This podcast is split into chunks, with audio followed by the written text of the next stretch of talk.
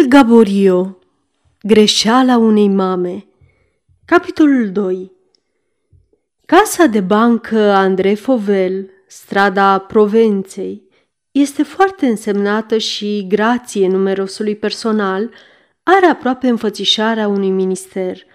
Birourile se află la parter, iar ferestrele de la stradă sunt prevăzute cu gratii destul de dese, pentru a descuraja orice încercare de furt. O largă ușă la intrare, cu geamuri, dă într-un vestibul imens, în care se află de dimineață până seara trei sau patru oameni de serviciu. Pe dreapta sunt sălile destinate publicului și un coridor care duce la ghișeul casei principale. Birourile corespondenței și ale contabilității generale sunt pe stânga. În fund, se găsește o curticică închisă cu geamuri spre care se deschid șapte sau opt ghișeuri, care nu sunt folosite decât rare ori, cu ocazia unor anumite scadențe importante. Cabinetul domnului Andrei Fovel e la etajul întâi, alături de frumoasele sale apartamente închiriate. Acest cabinet este în legătură directă cu birourile, cu ajutorul unei mici săli întunecoase și strâmte, care duce în biroul ocupat de casierul principal. Această încăpere, cunoscută de toți sub numele de casa, este la adăpostul oricărei surprize și chiar al unui asediu în regulă, fiind blindată, întocmai ca și un curesant. Ușile și peretele din partea ghișeului sunt prevăzute cu plăci groase de metal – Aici se găsește casa de fier, ferecată în zid cu cârlige masive, obiect fantastic și impunător care pune pe gânduri pe sărmanii muritori a căror întreaga avere încape cu cea mai mare ușurință într-un portofel.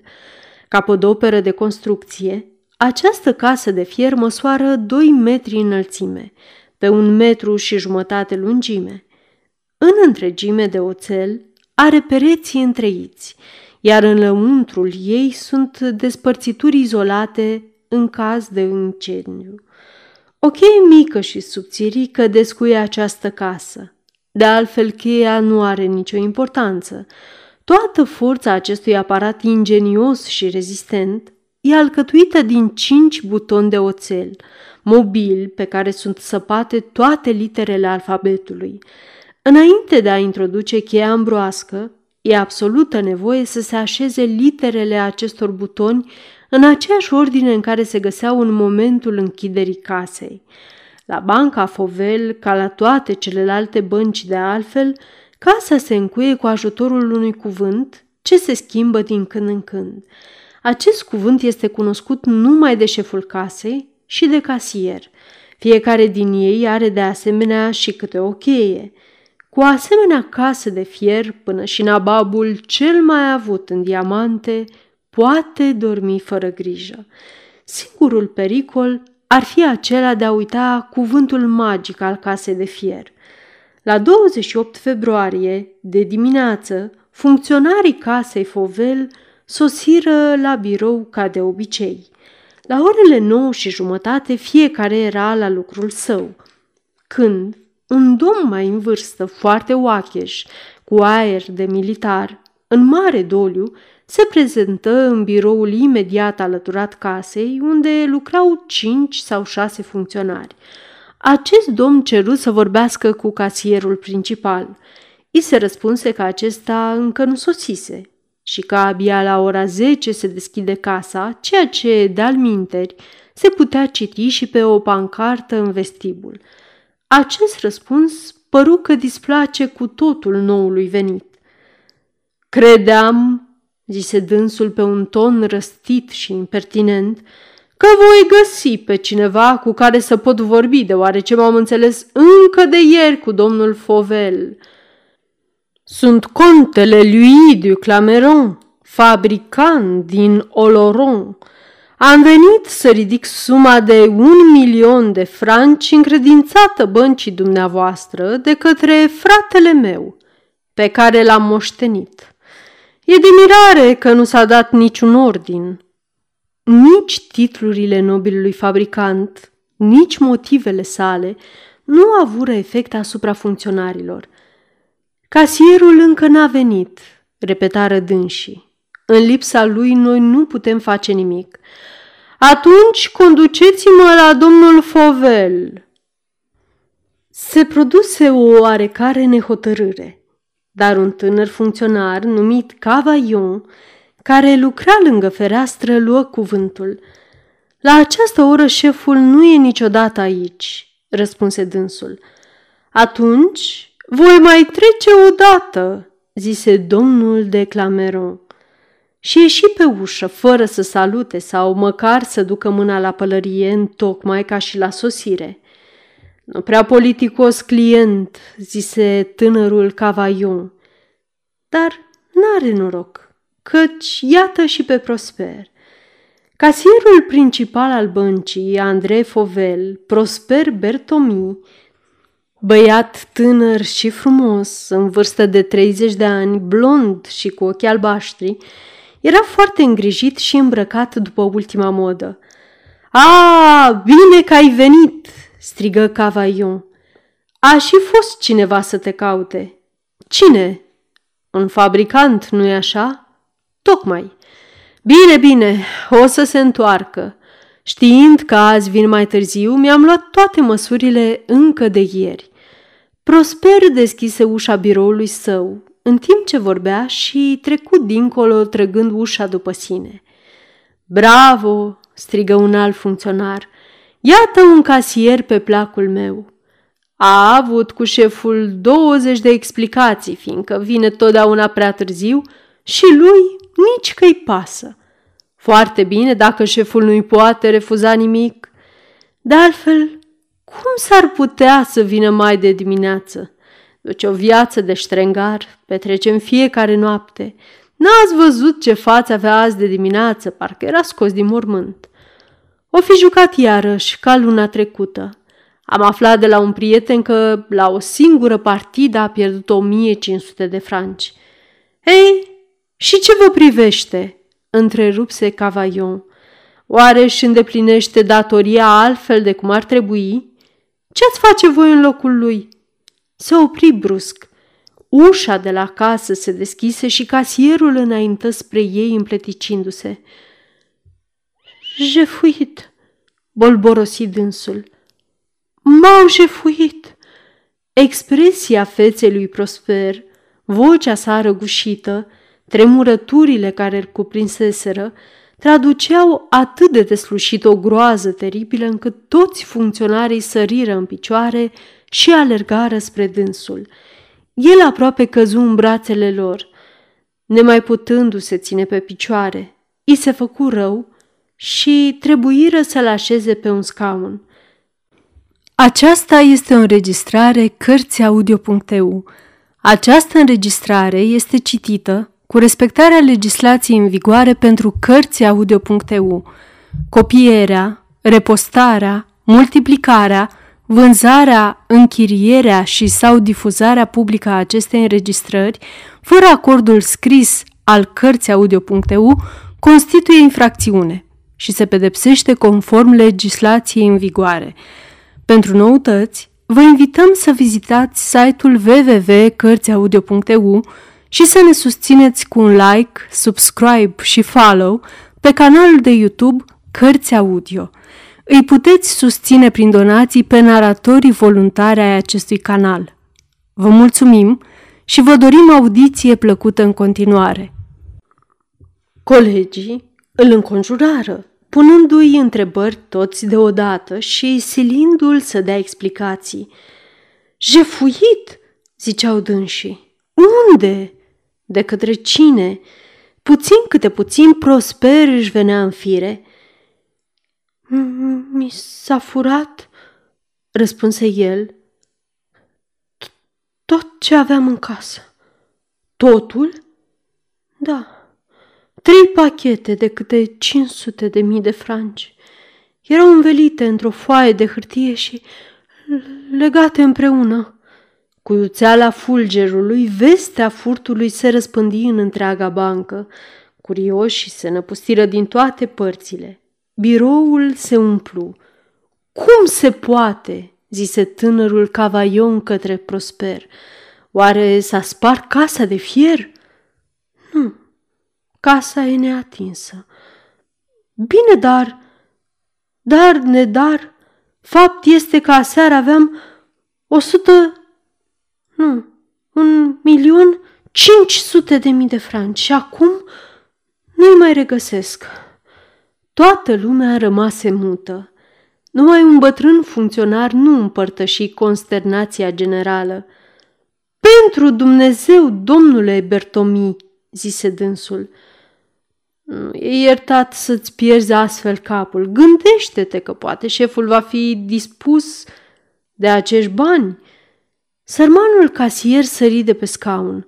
Părea că se agață de această speranță. Da, da, strigă dânsul. Într-adevăr, ai dreptate. Sigur că șeful... Însă apoi, stând pe gânduri, nu, zise el, descurajat până în fundul sufletului. Nu, nu e cu putință. Niciodată. De cinci ani de când țin casa, domnul Fovel n-a deschis-o niciodată în lipsa mea. De două, trei ore a avut nevoie de fonduri și m-a așteptat sau a trimis pe cineva să mă caute, dar nu s-a atins el singur de casă. Nu face nimic, zise Cavaion, înainte de a pierde curajul, trebuie să-l anunțăm. Dar Andrei Fovel știa totul, căci un servitor se urcase sus și i-a aduse la cunoștință cele petrecute. În momentul când Cavaion propunea să trimită în căutarea lui, el și apăru. Andrei Fovel avea vreo 50 de ani, de statură mijlocie, cu părul cărunt, cam corpolent, ușor adus ca toți oamenii muncitori și avea obiceiul de a se legăna în mers. Niciodată vreo fapta sa n-a dezmințit expresia de bunătate a feței. Avea o privire deschisă, vioaie și sinceră, buzele roșii și bine desenate.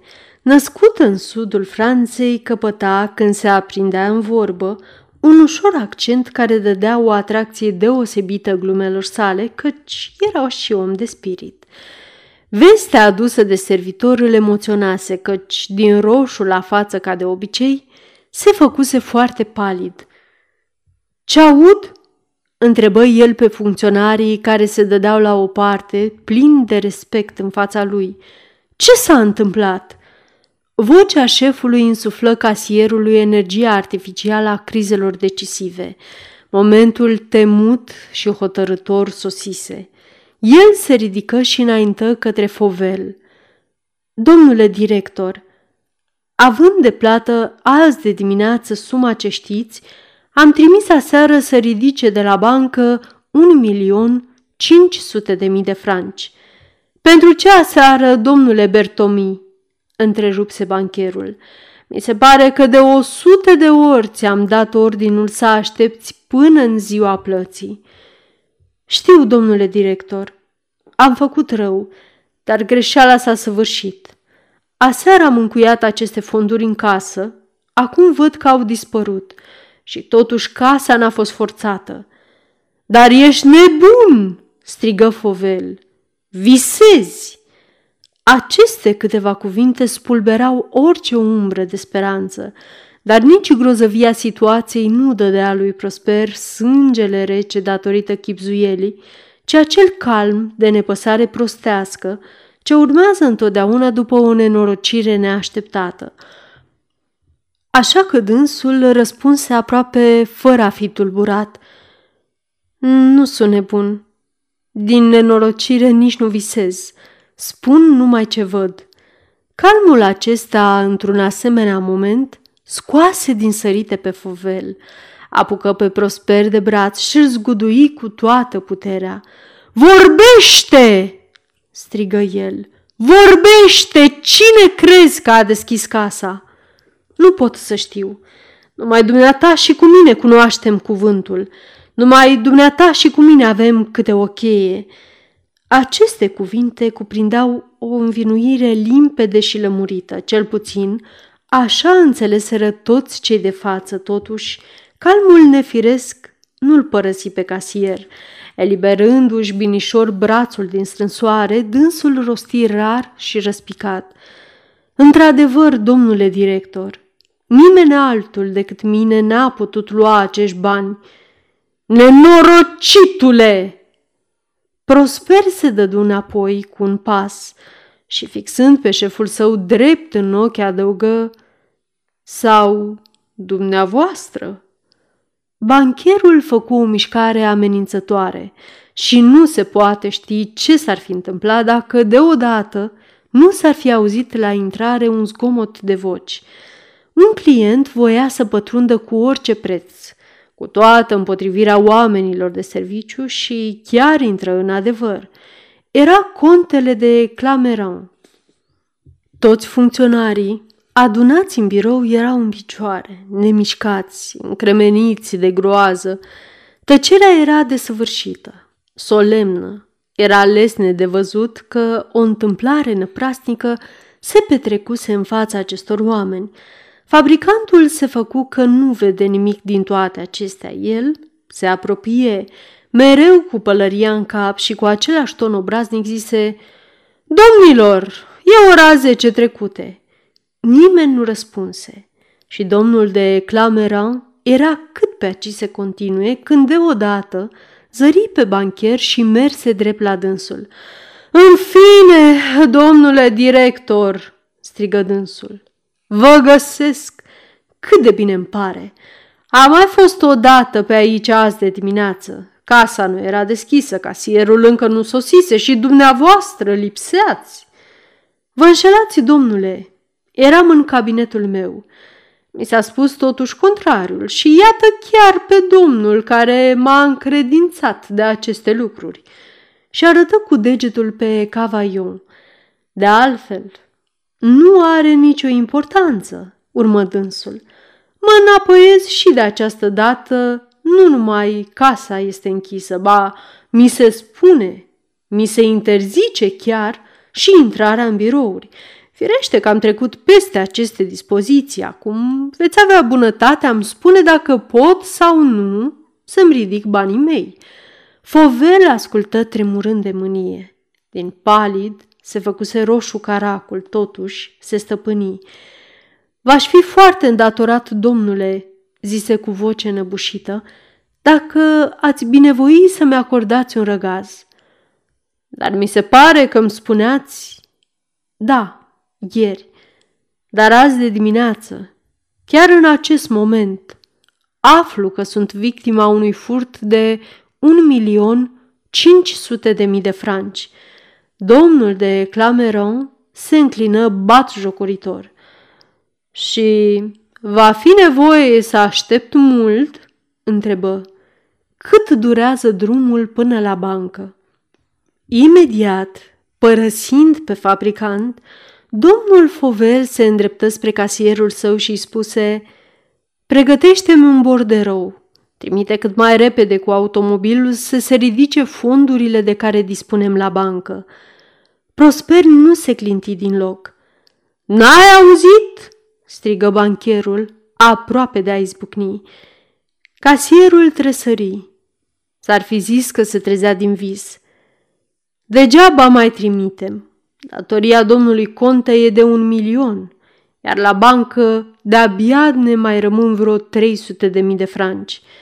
Se părea că domnul de Clameran nu s-ar fi așteptat la un alt răspuns, căci murmură, firește, nu rosti niciun cuvânt mai mult, dar vocea, atitudinea, expresia feței sale, totul spunea lămurit, Comedia e bine jucată, dar e tot o comedie și pe mine nu mă veți păcăli.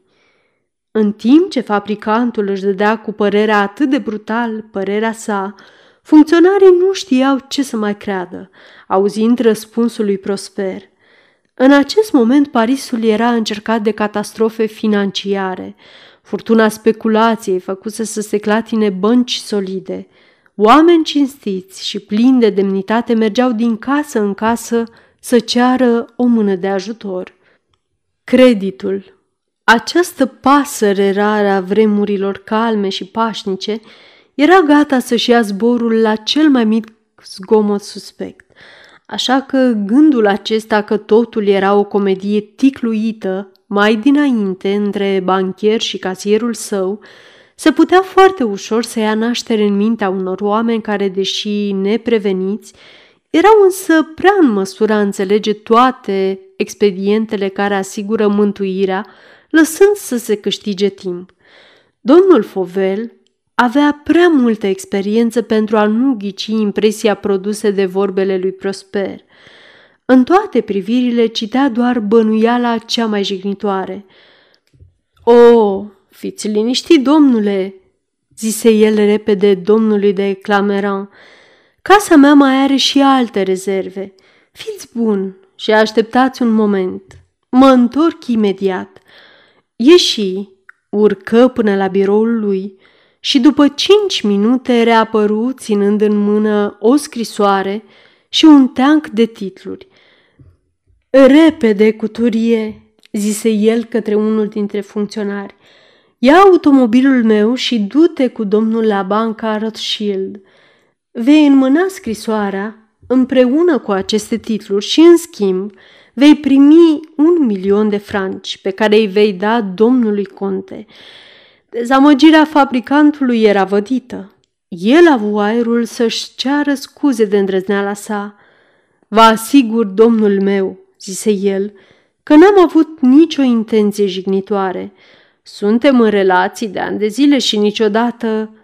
De ajuns, domnule, îl întrerupse bancherul. N-am nevoie de scuzele dumneavoastră. În afaceri nu există cunoscuți, nu există prieteni. Am o datorie. Nu-i pot face față. Dumneavoastră sunteți stăruitor. Așa se cuvine, sunteți în dreptul dumneavoastră. Însoțiți pe trimisul meu care vă va înmâna fondurile. Apoi, întorcându-se spre funcționarii atrași de curiozitate, cât despre dumneavoastră, domnilor, binevoiți a vă relua locurile.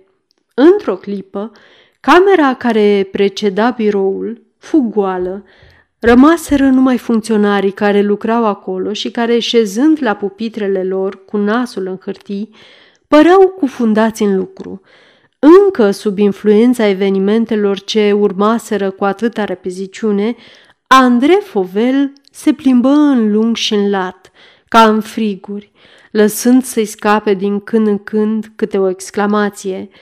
Prosper rămăsese în picioare, sprijinindu-se de perete. Palid, zdrobit, cu privirea fixă, părea a fi pierdut până și putința de a gândi. În fine, după o lungă tăcere, bancherul se opri în fața lui. Luase o hotărâre și acum știa ce are de făcut. Cu toate acestea, trebuie să ne explicăm, zise dânsul. Treci în biroul meu. Casierul ascultă fără a răspunde un cuvânt, ca un automat, iar patronul îl urmă având grijă să închidă bine ușa după dânsul. În birou Nimic nu trăda trecerea vreunui răufăcător venit din afară. Fiecare lucru era la locul lui. Nici o foaie de hârtie nu fusese mutată. Casa de fier era deschisă și pe raftul de sus se vedeau piese de aur așezate în teanc, uitate sau disprețuite de către hoți. Domnul Fovel, fără a-și mai da o steneală să examineze ceva, luă un scaun și porunci casierului să șadă și dânsul. Redevenise stăpân pe sine și fizionomia sa recăpătase expresia obișnuită. Acum, iată-ne singur, Prosper, început dânsul vorba. Nu ai nimic să-mi spui? Casierul tresări, uimit parcă de această întrebare. Nimic altceva, domnule director, decât cele ce v-am spus – cum nimic? Te încăpățânezi a susține un basm ridicol, absurd, pe care nimeni nu-l va crede. E o nebunie. Încrede-te în mine. Aici ți-e mântuirea. Sunt patronul dumitale, adevărat, dar în același timp și înainte de toate sunt prietenul dumitale cel mai bun. Nu pot uita faptul că sunt 15 ani de când mi-ai fost încredințat de tatăl dumitale și că tot acest timp m-am bucurat de serviciile dumitale cinstite și prompte. Da, iată că s-au împlinit 15 ani de când ești la mine. Pe atunci de-abia începusem clădirea edificiului averii melești. Ai văzut-o ridicându-se cărămidă cu cărămidă, temelie cu temelie. Pe măsură ce mă îmbogățeam, mă sileam să-ți îmbogățești și dumitale situația. Generozitatea dumneavoastră e de prisos, domnule director, zise el cu amărăciune, deoarece n-am luat nimic. Nici nu pot înapoia nimic. Am căutat cât se poate de bine. Banii sunt furați. Dar de către cine, nenorocitule, de către cine? Jur pe ce am mai scump pe lume că nu sunt eu hoțul. Fruntea bancherului se împurpură. Mizerabile! strigă dânsul. Ce vrei să spui? Așadar eu aș fi furat? Prosper clătină capul și nu răspunse nimic. A, așa stau lucrurile, zise domnul Fovel, nemai putându-se stăpâni. Îndrăznești! Atunci justiția va avea de ales între dumneata și mine, domnule Prosper Bertomi. Dumnezeu mi-e martor că am încercat totul pentru a te scăpa. Să nu vinovățești pe nimeni altul decât pe dumneata însuți de tot ce se va întâmpla de acum înainte. Am rugat pe comisarul de poliție să binevoiască a trece pe la noi. Trebuie chiar să mă aștepte în biroul meu, să-l anunț că poate veni. Prosper a avut un gest de resemnare completă, ca unul care se abandonează soartei sale și cu glas înăbușit zise Procedați cum credeți de cuviință. Bancherul era aproape de ușă. O deschise și aruncând o ultimă privire asupra casierului său, strigă un servitor. Anselm, roagă pe domnul comisar de poliție să coboare în biroul nostru. Sfârșitul capitolului 2